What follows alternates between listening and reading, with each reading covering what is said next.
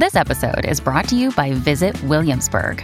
In Williamsburg, Virginia, there's never too much of a good thing. Whether you're a foodie, a golfer, a history buff, a shopaholic, an outdoor enthusiast, or a thrill seeker, you'll find what you came for here and more.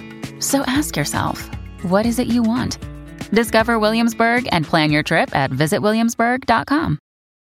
This episode is brought to you by Saks.com.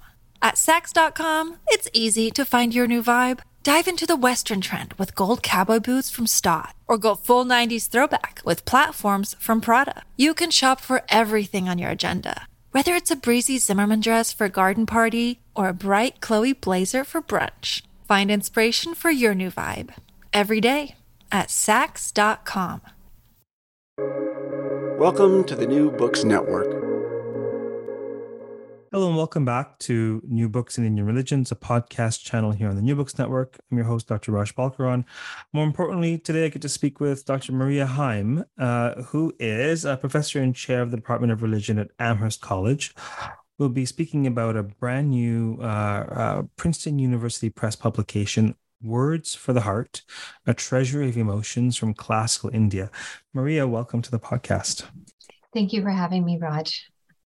So you'll have to tell us how did you get into emotion, the study of emotion or thinking about emotion?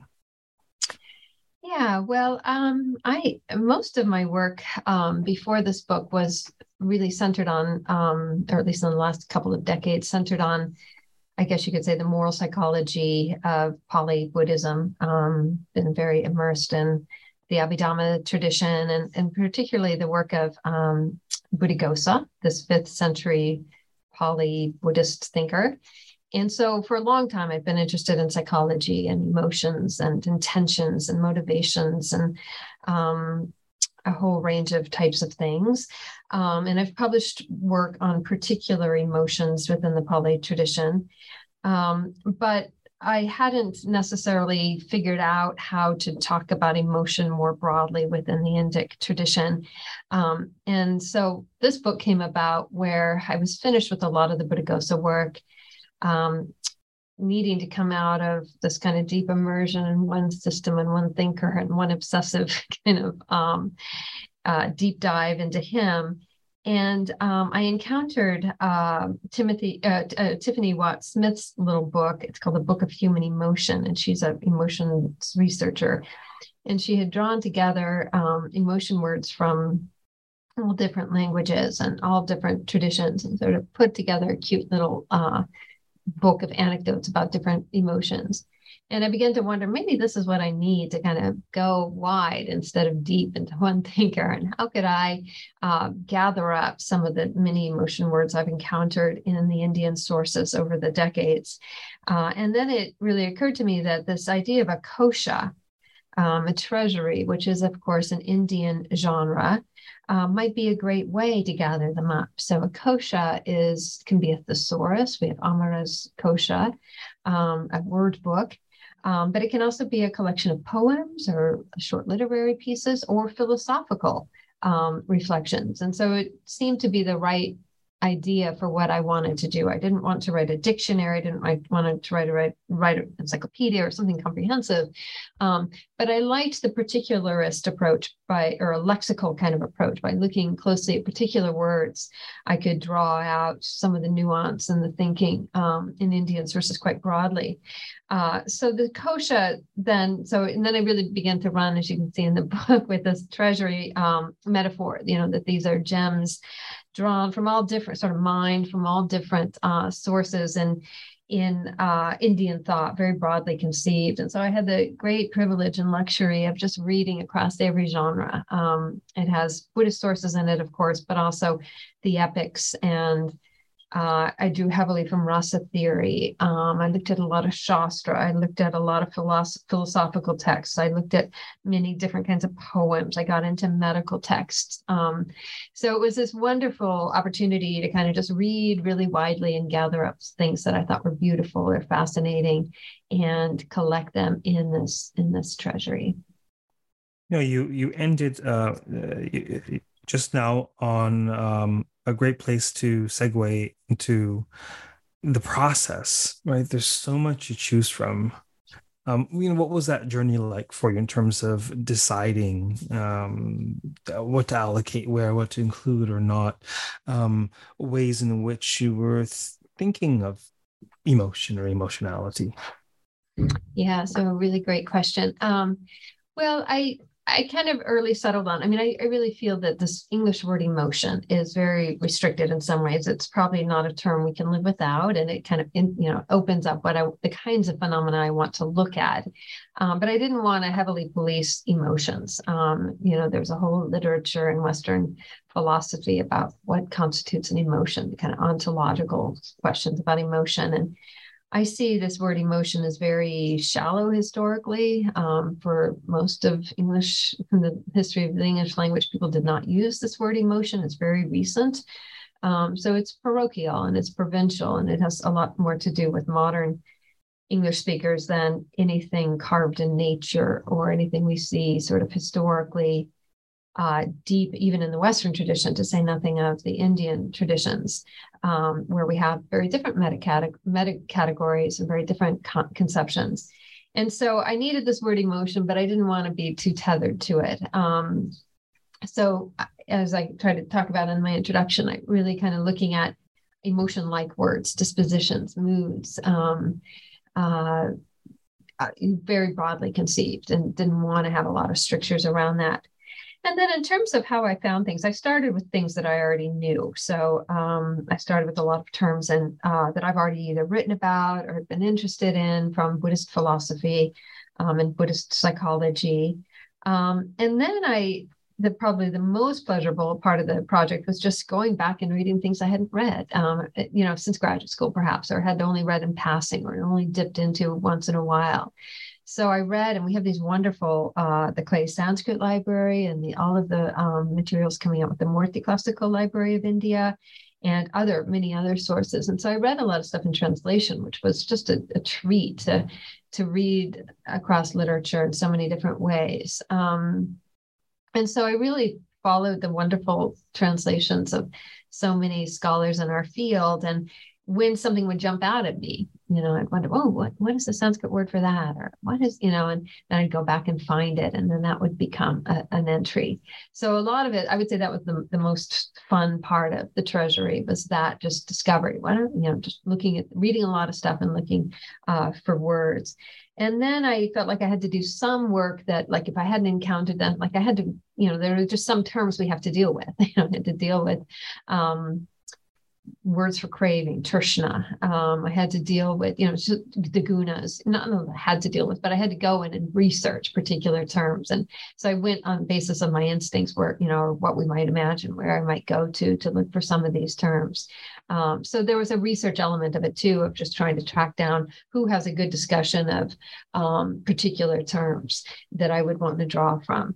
Um, but as you may know, or at least what I try to say in the introduction is that I'm not trying to be comprehensive or encyclopedic or generic. It's really more generative. Gen- yeah, it's more to be generative. I'm much more interested not in conveying any notion that I'm getting at you know a basic notion of these emotions or a generic notion of them. I'm rather much more interested in the poignant anecdote or the story or the philosophical nugget that pulls out uh, or even evokes uh, an emotional experience rather than trying to to be um, to speak of emotions of, of, these terms in general in very general ways. So that was um, so it's a little idios it is i shouldn't say a little it is idiosyncratic. It's quirky and it's um, other people would have come, come up with different emotion terms and certainly different passages if they were doing something of the same project.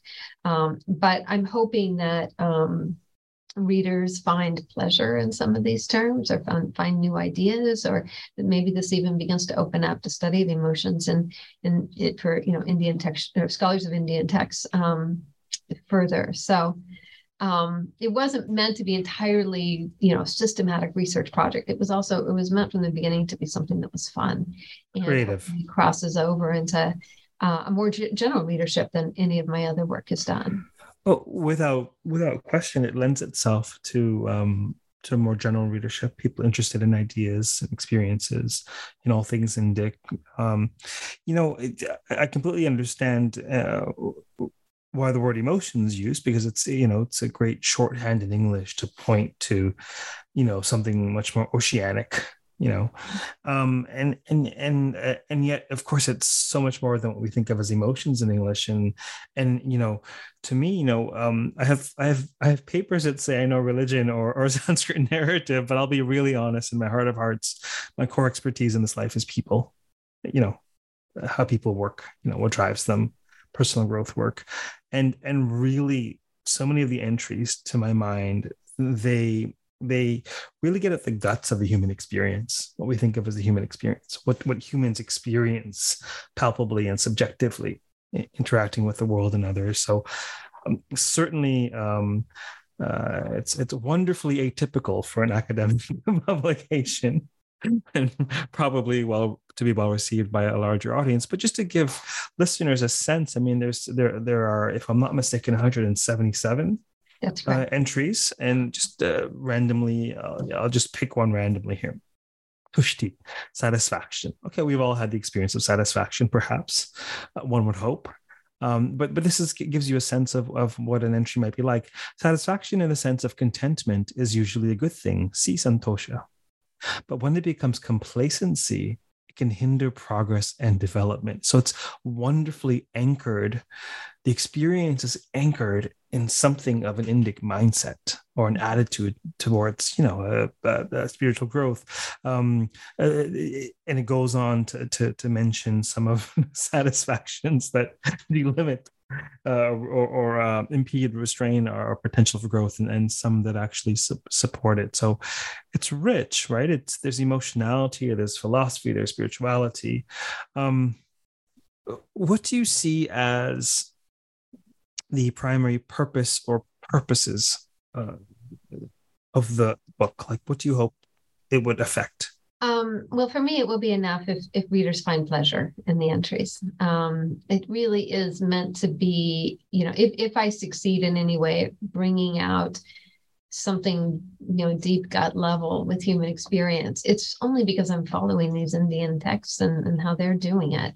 Um, so that to me is, you know, that that'll be a win if um, if people find something and find entries that speak to them um, as human beings uh, and show that the incredible nuance and texture with which Indian texts have have got at that. Um, so that's the that's my main goal actually. Um, and so in that sense, I I'm I think of it as kind of almost a, like a literary text.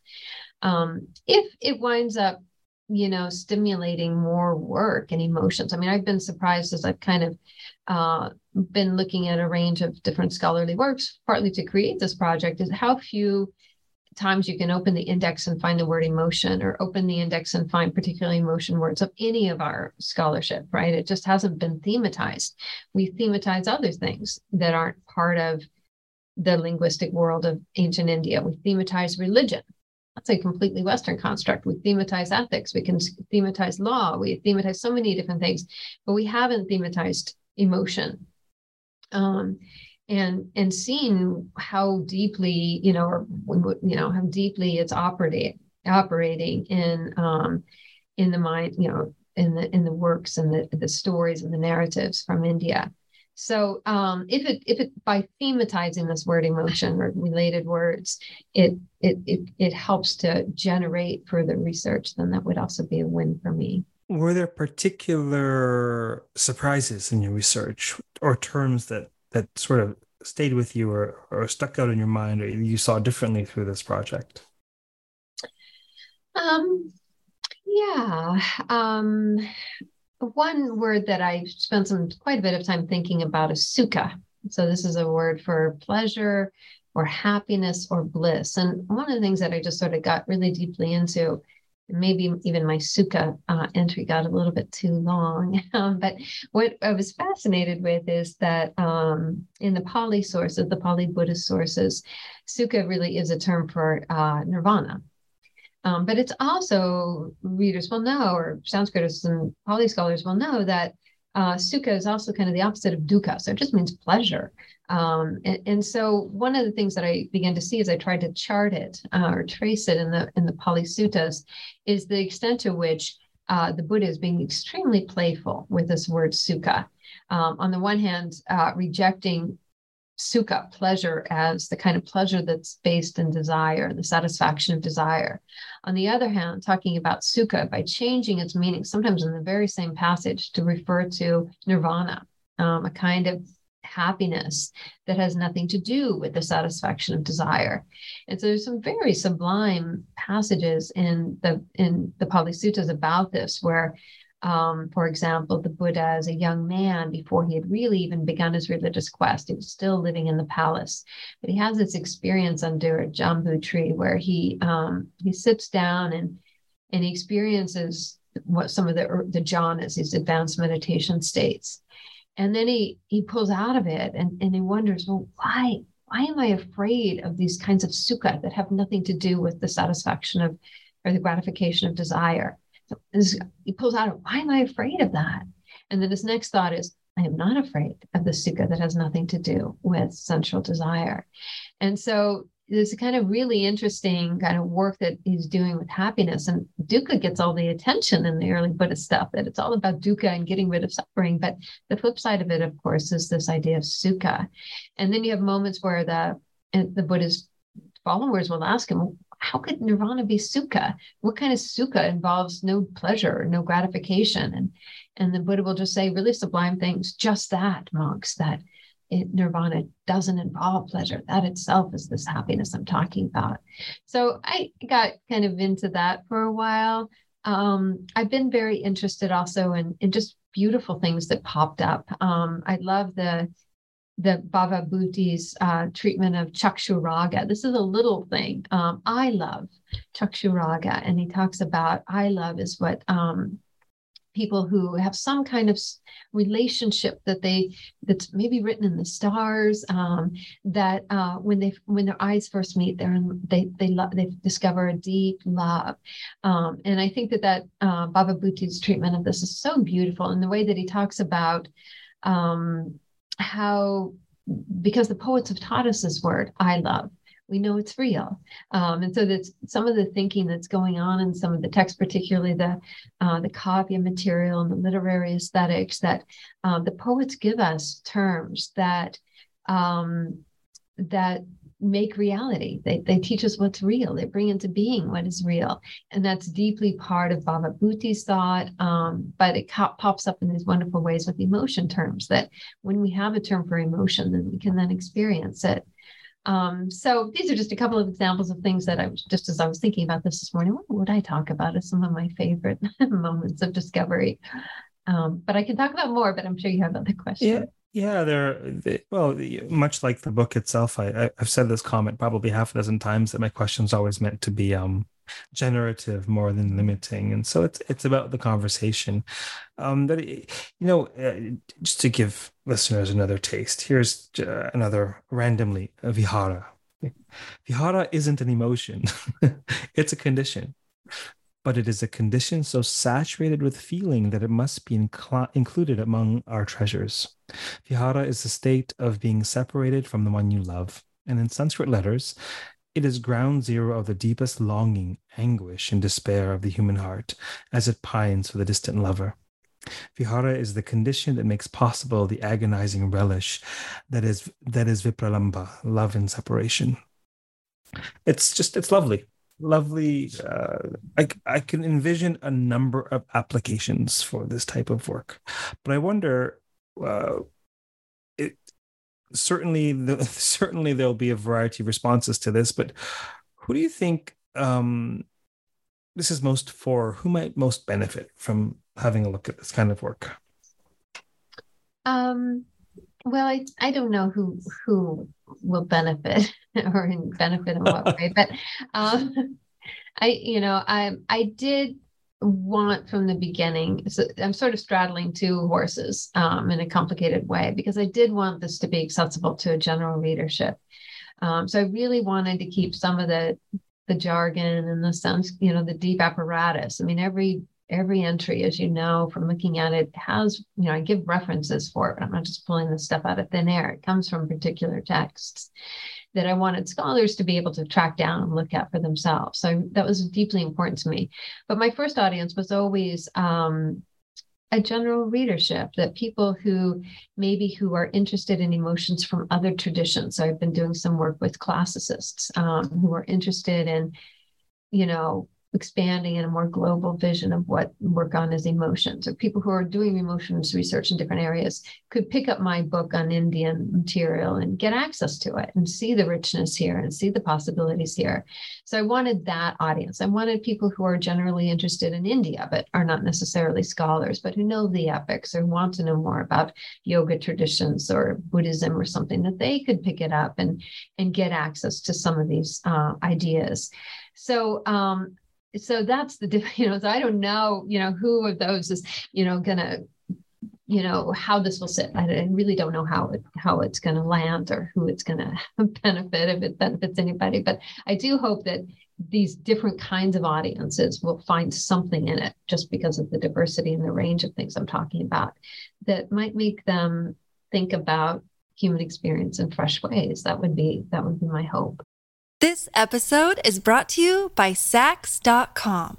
At Saks.com, it's easy to find your new vibe. Dive into the Western trend with gold cowboy boots from Staud, or go full 90s throwback with platforms from Prada. You can shop for everything on your agenda, whether it's a breezy Zimmermann dress for a garden party or a bright Chloe blazer for brunch. Find inspiration for your new vibe every day at Saks.com. Now, having produced this book um, and spent a fair bit of time researching and thinking about these. Uh, the word bhava comes to mind. You know, these moods, mindsets, uh, uh, modes, right? These emotions, broadly conceived. Do you, in your particular perspective, see um, uh, see in the Indic tradition that there are certain emotions that are uh, harped on or fleshed out in a way that may not be so in our sort of modern Western mindset. You know, what what what strikes you about this in the Indic context?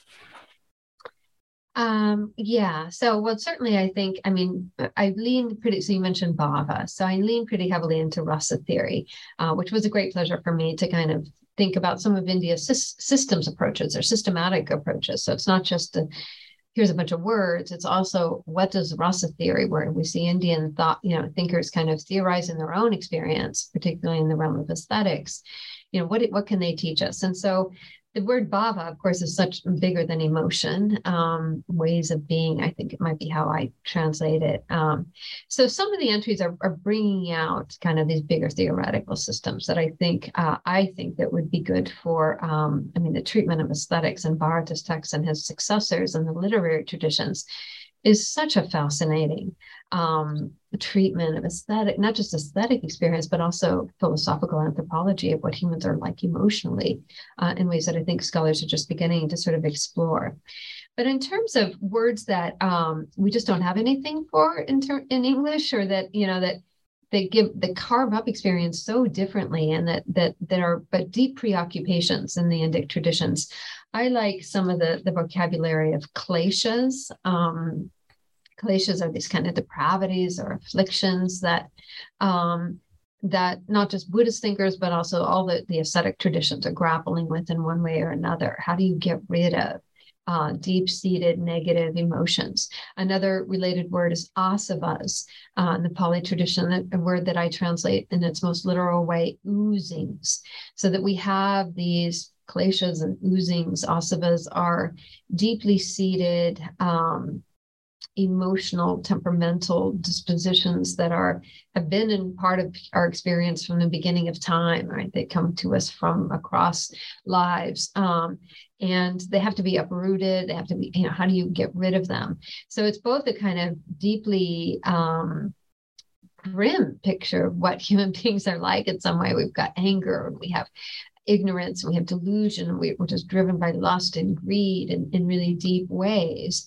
Um, but it's also an extraordinarily optimistic picture that actually nirvana or moksha is complete eradication of uh, these uh, dispositions that I think uh, maybe other psychologies take to be uh, fundamental and basic to human our human endowments. So I think that kind of um, stuff. I think um, some of the word the words I have in there in vasanas and the samskaras, this deep this idea of deep traces on us from the distant past um, that is pretty important to the religious literatures, but also a deeply important uh, kind of poetic conceit, as we know from that very, very beautiful verse that's quoted all over the place um, in the recognition of Shakuntala, where uh, the vasanas are those deep memory traces from the past, so that when Dushanta has forgotten Shakuntala, he um, he hears beautiful music that um, that reminds him of a distant lover in the past that he's forgotten because he hears something beautiful,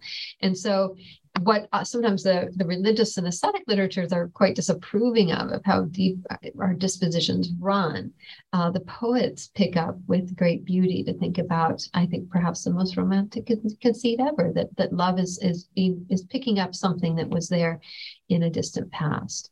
Um, and that be- beauty and beautiful music and beautiful poetry can can bring it forward for us. Um, so that kind of stuff, I think, is I think we get a, just a very different psychology than we have in in the Western tradition that um, that opens up possibilities for what we might think about.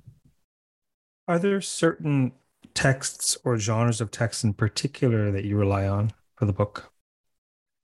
So um, I do a lot with the epics. So you'll see a lot of material from the Ramayana and the Mahabharata, um, which I think are great studies of human experience. Um, and I do a lot, as I just mentioned, with rasa theory. Bharata not only gives us this, this so this early text text about dramaturgy, Bharata, maybe third or fourth century, wrote this book on dramaturgy, the Natya Shastra, that um, gives us a whole theory about it's not entirely clear how it all works, but the rudiments of a theory about the relationship of human ex- emotional experience and, and the refinement of that into rasa or uh, kind of aesthetic experience. And so in that, he has a deep treatment of uh, a lot of emotion words, lots of definitions in them.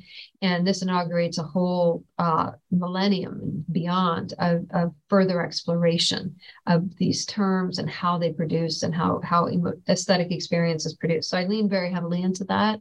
Um, but of course, I'm also working on the, the Buddhist psychology, um, particularly the Abhidhamma, Abhidharma traditions, which you also have extremely meticulous um, disaggregation of human experience into you know very long lists of of terms not all of which are emotions but some of which are that are all interacting. Um, so it's a kind of ana- analytical approach to experience to break it down into smaller bits and then to see how those smaller bits of experience interact and so that to me was uh, like another really important systems approach to, to work with so um, and then I was just after that, just looking at literature, um, reading the wonderful translations of so many of our colleagues, you know, who who do beautiful work on on poetry, David Shulman and Sheldon Pollock and Martha Selby and and others um, that that just you know that give us a lot of pleasure.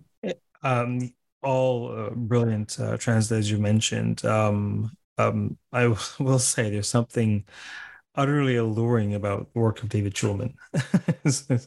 um, we hope to have him on the podcast soon. Speaking of folks we've had on the podcast, my last guest happened just happened to be um, um, Chakravarti Ramprasad. Oh, and you each acknowledge each other mm-hmm. in in your forwards. It was fascinating. Um, is this work that you will continue in some sense? Yeah, so I've had a really productive um, set of conversations with Ram Prasad uh, about all of these texts. And he was actually very extremely helpful for me in terms of he knows the Indian tradition so well. So he could point me to um, particular, you know, areas that I needed to look at and kind of, I think he saved me probably from a lot of gaffes and mistakes I would have otherwise had in the book. But we've also worked with another colleague, Rose, Roy Tzohar. Um, in in Israel on a, a, volume together that was a kind of uh, a Bloomsbury Handbook of Emotions. So we've we've had a conversation for some time about how to carve out this area of emotions research and what that might look like. So that's been really productive. He's more of his work has been on sort of bodily experience, um, although now he's turning to emotions. Um, I think in, in kind of working more systematically than my kind of lexical approach did. But in terms of my uh, further directions, I, am not sure where I'm going to go with. I right now I'm very deeply into translating, so I've had the privilege of uh, being asked to translate the Milinda Panha, uh, the Questions of King Milinda, which is a really important Buddhist text um, that kind of describes a, a, conversation, perhaps an imagined conversation, or perhaps a real conversation between a Greek king and a Buddhist monk and the in the first century or so BCE. Um, and so and I'm, I'm doing that for the Murty Classical Library of India. So I've been working on that. And I, I've discovered that I really love translation and I really like translating. So I think my I'm kind of taking a little break right now, but I think you know where I want to go next is with more translation work. And part of that was because the, because of the Treasury. I got to follow so many choices people made about translation. I learned a huge amount from um, from go you know seeing how translations work and then trying to figure out how I, how I could you know think about them in my own within my own framework of the treasury and um, so just learning that from people like David Shulman and so many others uh, was was was good for my thinking about what it what the whole business of translation is. I'm so um, glad to hear actually that you'll be applying because it just occurred to me uh, it occurred to me that you know uh, that you must have internalized so much about the process. Um, so I'm really glad to hear you'll be consciously and unconsciously applying that um, in rendering translations for us. Um, but could you say just a, a word about your process, if you have had one? Like, what's the translation process like for you? Well, um, again, I had never really seen myself as a translator, right? So I'm just figuring this out. Um, I had seen myself more working in philosophy. So I, the whole turn to the literary has been um, developing a literary sensibility and uh, has been part of, I mean, I think you're right to say that I internalized a lot um, when doing the treasury and I hadn't seen that that would be an, an outcome, but it has helped me.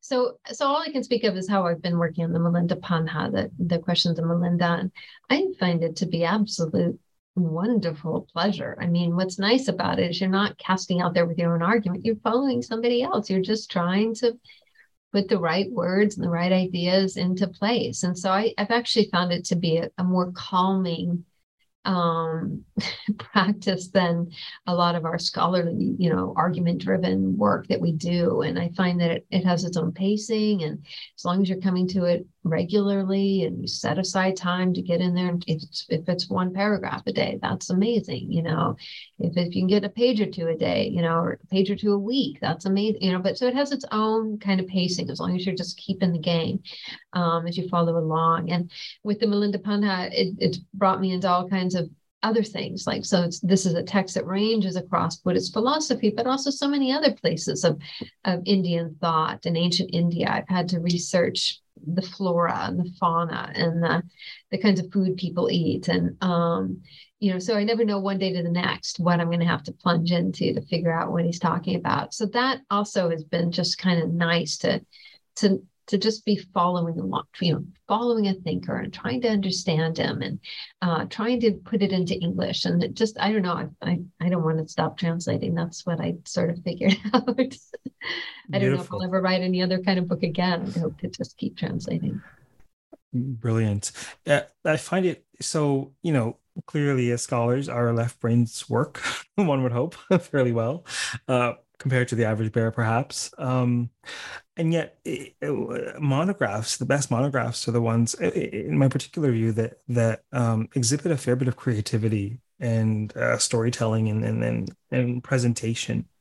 um, um, whether the scholar has a, a, flair for literature or not, there is there will inevitably inevitably be uh, an umsha, a, a pinch of of of of of of, of sort of um, um, literary pizzazz in their work for it to be accessible and whole in some sense. Um, so, so for me, producing scholarship is it's it, there's it's it's creative, but it's primarily analytic and translating is the opposite where it's primarily creative with a you know with a whole bunch of analysis going in and thinking and i've been wonderfully spoiled uh, such that the um uh, my primary objects of, uh, of study um that online has been uh, translated by the goldman project um Coburn's done a solid translation of the Devi Mahatmya that I, I, mm-hmm. quote even in both my books. Um, and it's only in the past six months or so that I've that I've sat down and I've churned out a translation, a new translation of the Devi Mahatmya. Mm-hmm. Oh, wonderful! Uh, where you know, in to my mind, I thought, oh, well, it's, it's been done, like you know, but really, it's been it's been thirty years, and you know, it's uh, from some encouragement from some colleagues and some demands from some students. Uh, uh, apparently it's time. So I, have turned out a, a, new translation, and the the process is so. It's it's so it's just different. It's just such a different process. I mean, eh, eh, they're time like what do you do when you taste something in a verse but it's not in any of the words in that verse. Mm-hmm. Do you add an adjective in English because that's what you feel you need to add? And yet, if somebody was was was directly comparing the Sanskrit to the English, wait a minute, that adjective isn't isn't there in the Sanskrit. You know, at what point do you sacrifice the literary from what you perceive to be what you taste? It's palpable to you. The verse is mm-hmm. sort of saying, and um, but uh we'll see. We'll see how how well the translations received. I actually did a little bit uh, i did a, a, recent public book called the stories behind the poses where there was 50 vignettes from the puranas and the and, and the epics. But that was you know a lot of that was rendering and retelling. It was just you know eh, you know looking over the sanskrit or going over from memory a bit of both and and literally telling it as I, I would tell it in a class in a, mm-hmm. but in a more literary and sustained manner. But um uh, perhaps at some point we'll have a podcast dedicated to the to, to the um the perils and, and the beauty of translation. Yeah. anyhow i've said too much clearly. Um is there anything else about the book that you hoped we touch on today? Um not that i can think of. Um you know i I yeah, no, I think that's probably um, much of what I wanted to to hopefully have come through. I, I do appreciate your comments on translation. We are it does feel like a different part of our of our work, and um, how do you how do you produce a translation that um, is true to the text, but also works in English. And, and so one of the things I've learned from the Murty is that you have to, I think that we don't need to follow Sanskrit syntax. We don't have to have these kind of convoluted, you know, passive voice constructions. We really do need to follow English syntax um, and make it make it live in English. Um, and so, and yet, you know, how do you? So it's really an art, I think, more than a than a science um, of how you, you you know, get the meaning and not adding too much, but you're also making it work in a completely different linguistic world. Um, yeah. Fascinating and appropriate place to end. Um, thank you for appearing on the podcast today. Thank you, Raj. I really appreciate it. For those of you listening, um, we've been speaking with uh, Dr. Maria Heim on a brand new, fascinating, rich publication called Words for the Heart A Treasury of Emotions from Classical India. It's a brand new uh, Princeton University Press. Um, check it out. I think you might be surprised what you learn about ancient India, um, Indic philosophy, spirituality, and um, the human experience itself. Until next time, keep well, keep listening, keep reading, and uh, keep contemplating um, emotions across cultures. Take care.